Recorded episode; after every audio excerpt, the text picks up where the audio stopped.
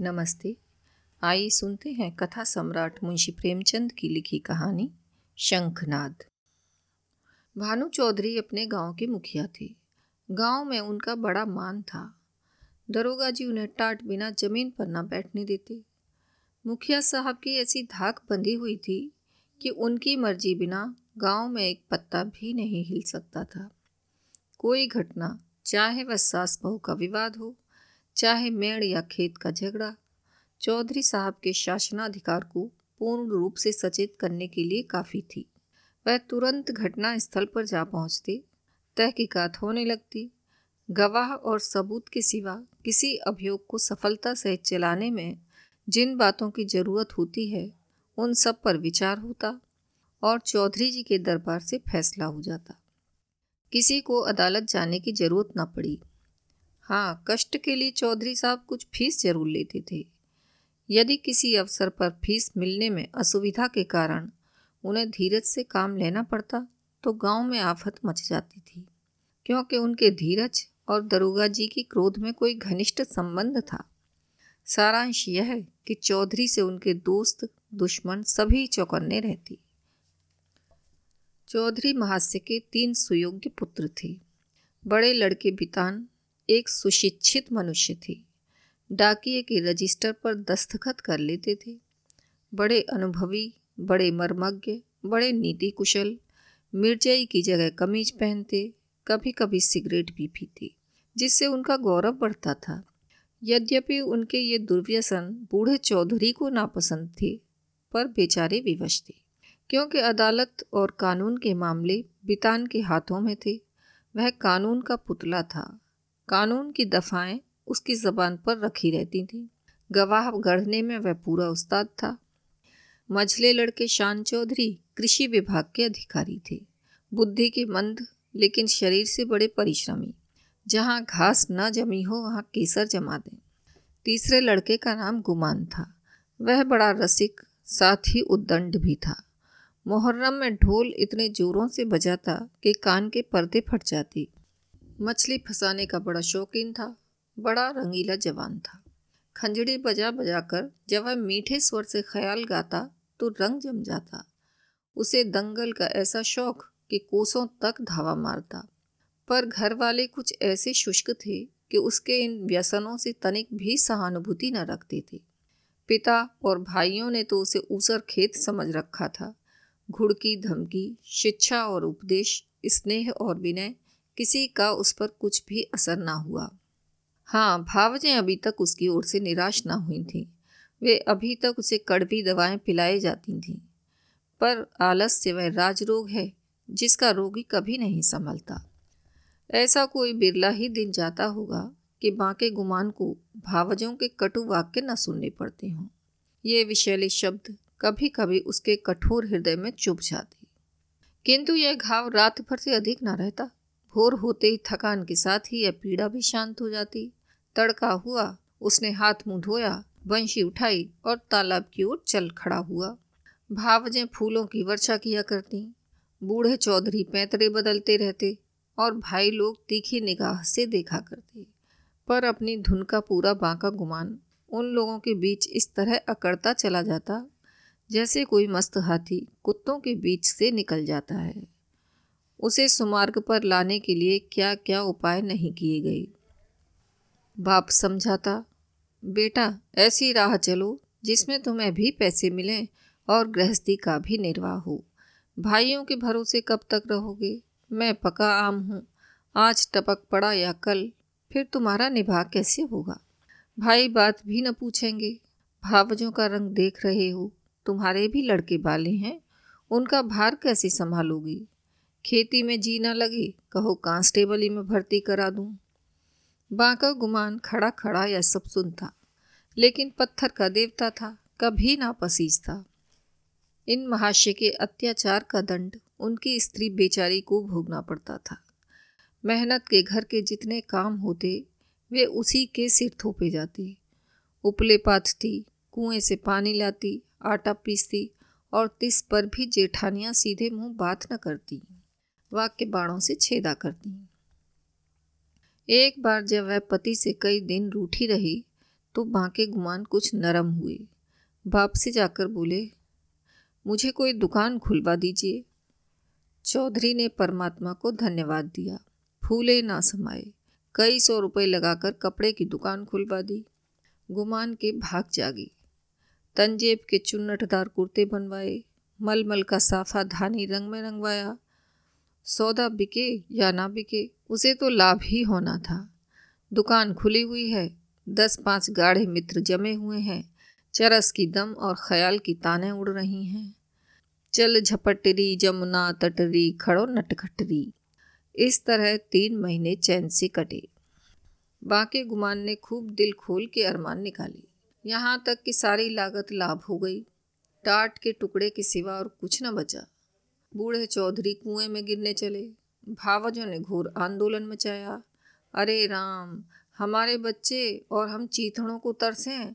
गाढ़े का एक कुर्ता भी नसीब ना हो और इतनी बड़ी दुकान इस निखट्टू का कफन बन गई।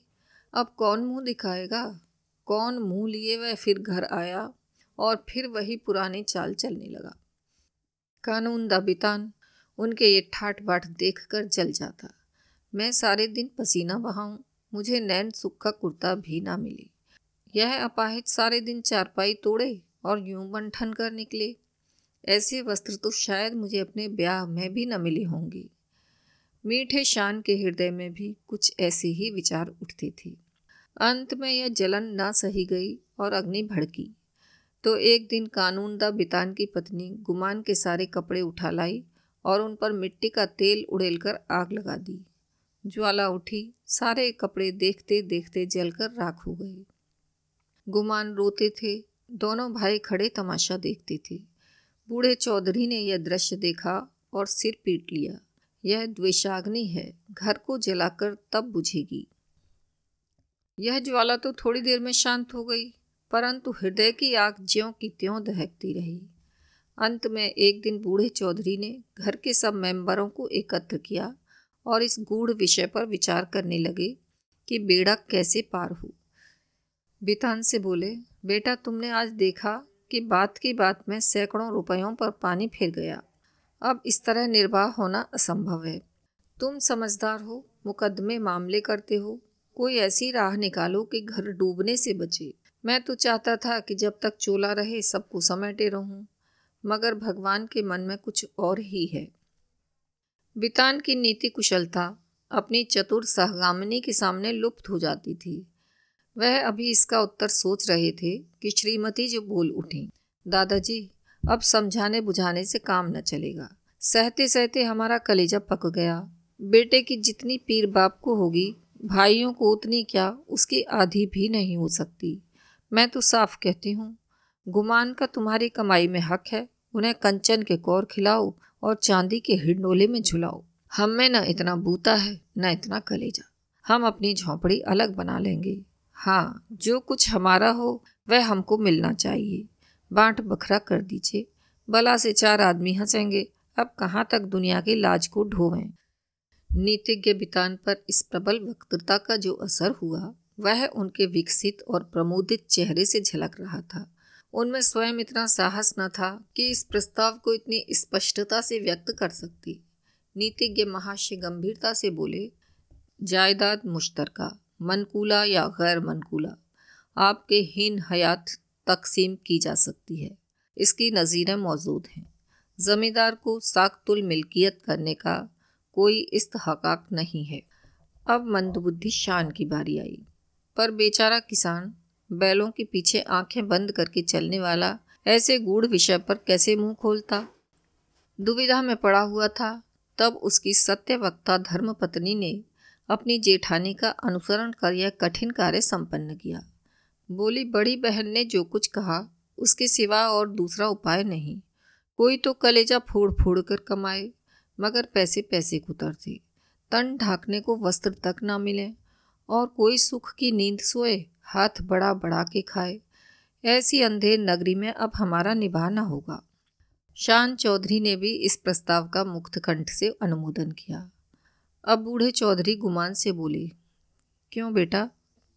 तुम्हें भी यही मंजूर है। अभी कुछ नहीं बिगड़ा। यह आग अब भी बुझ सकती है। काम सबको प्यारा है, चाम किसी को नहीं। बोलो तो क्या कहते हो?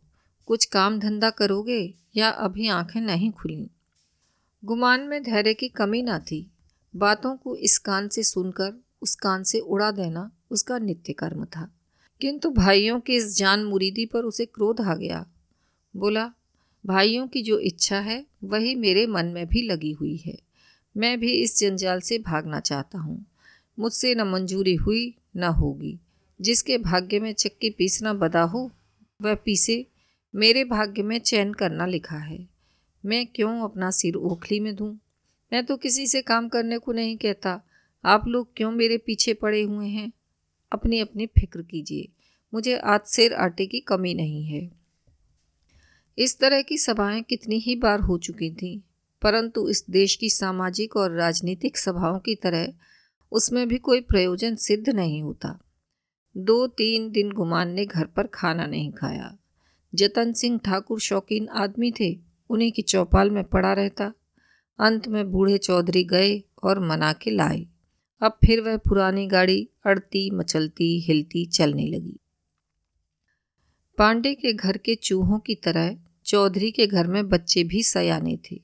उनके लिए घोड़े मिट्टी के और नावें, कागज़ की नावें थीं। फलों के विषय में उनका ज्ञान असीम था। गूलर और जंगली बेर के सिवा कोई भी ऐसा फल न था जिसे वे बीमारियों का घर न समझते हों। लेकिन गुरदीन के खोचे में ऐसा प्रबल आकर्षण था कि उसकी ललकार सुनते ही उनका सारा ज्ञान व्यर्थ हो जाता था। साधारण बच्चों की तरह यदि सोते भी हों तो चौंक पड़ते थे। गुरदीन उस गाँव में साप्ताहिक फेरी लगाता था। उसके शुभागमन की प्रतीक्षा और आकांक्षा में कितने ही बालकों को बिना किंटर गार्डन की रंगीन गोलियों के ही संख्याएँ और दिनों के नाम याद हो गए थे। गुरदीन बूढ़ा सा मेला कुचाला आदमी था। किंतु आसपास में उसका नाम उपद्रवी लड़कों के लिए हनुमान मंत्र से कम न था। उसकी आवाज़ सुनते ही उसके खोचे पर लड़कों का ऐसा धावा होता कि मक्खियों की असंख्य सेना को भी रणस्थल से भागना पड़ता था। और जहाँ बच्चों के लिए मिठाइयाँ थीं, वहाँ गुरदीन के पास माताओं के लिए इससे भी ज़्यादा मीठी बातें थीं।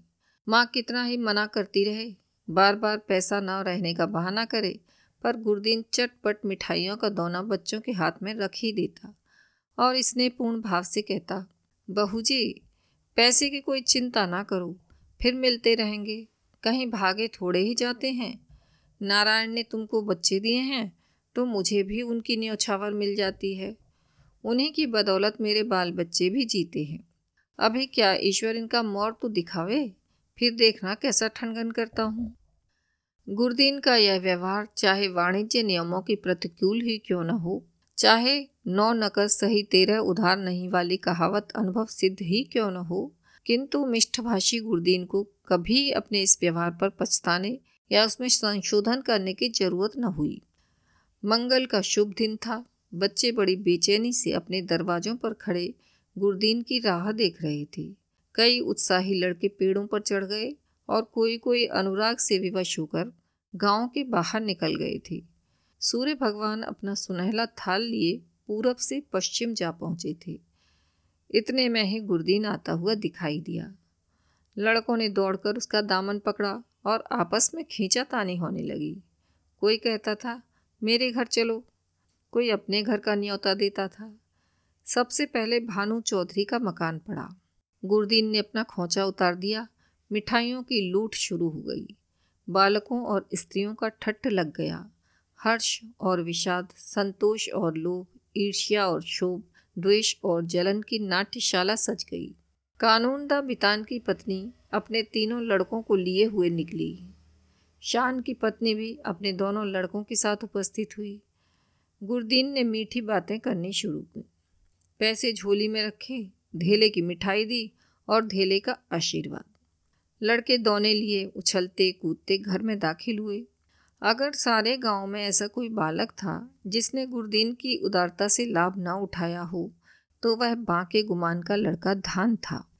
यह बड़ा कठिन था कि बालक धान अपने भाइयों बहनों को हंस हंस कर और उछल उछल कर मिठाइयाँ खाते देखकर शब्द कर जाए। उस पर तुर्रा यह है कि वे उसे मिठाइयाँ दिखा दिखा कर ललचाते और चिढ़ाते थे। बेचारा धान चीखता और अपनी माता का आंचल पकड़ पकड़ कर दरवाजे की तरफ़ खींचता था।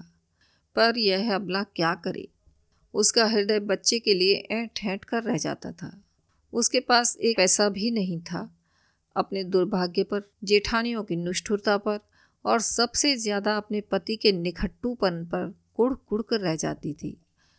अपना आदमी ऐसा निकम्मा ना होता तो क्यों दूसरों का मुँह देखना पड़ता? क्यों दूसरों के धक्के खाने पड़ते?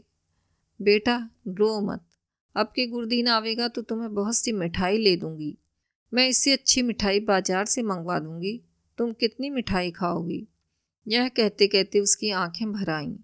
आह, यह मनहूस मंगल आज ही फिर आवेगा और फिर यही सब बहाने करने पड़ेंगे। हाय, अपना प्यारा बच्चा धेले की मिठाई को तरसे और घर में किसी का पत्थर सा कलेजा ना पसीजे। वह बेचारी तो इन चिंताओं में डूबी हुई थी और धान था कि किसी तरह चुप ही न होता था। जब कुछ वश न चला तो माँ की गोद से ज़मीन पर उतर कर लौटने लगा और रो रो कर दुनिया सिर पर उठा ली। माँ ने बहुत बहलाया, फुसलाया। यहाँ तक कि उसे बच्चे की इस हट पर क्रोध भी आ गया। मानव हृदय की रहस्य कभी समझ में नहीं आती। कहाँ तो बच्चे को प्यार से चिपटाती थी ऐसी झल्लाई कि उसे दो तीन थप्पड़ ज़ोर से लगाए और घुड़क कर बोली, चुप रहे अभागे, तेरा मुँह मिठाई खाने का है। अपने दिन को नहीं रोता, मिठाई खाने चला है। बाका गुमान अपनी कोठरी के द्वार पर बैठा हुआ कौतुक बड़े ध्यान से देख रहा था। वह इस बच्चे को बहुत चाहता था। इस वक्त के थप्पड़ उसके हृदय में तेज भाले के समान लगे और चुभ गए। शायद उनका अभिप्राय भी यही था। दुनिया रुई को धुनने के लिए तांत पर चोट लगाता है। जिस तरह पत्थर और काष्ठ में आग छिपी रहती है, उसी तरह मनुष्य के हृदय में भी, चाहे वह कैसा ही क्रूर और कठोर क्यों न हो, उत्कृष्ट और कोमल भाव छिपे रहते हैं। गुमान सचेत हो गया।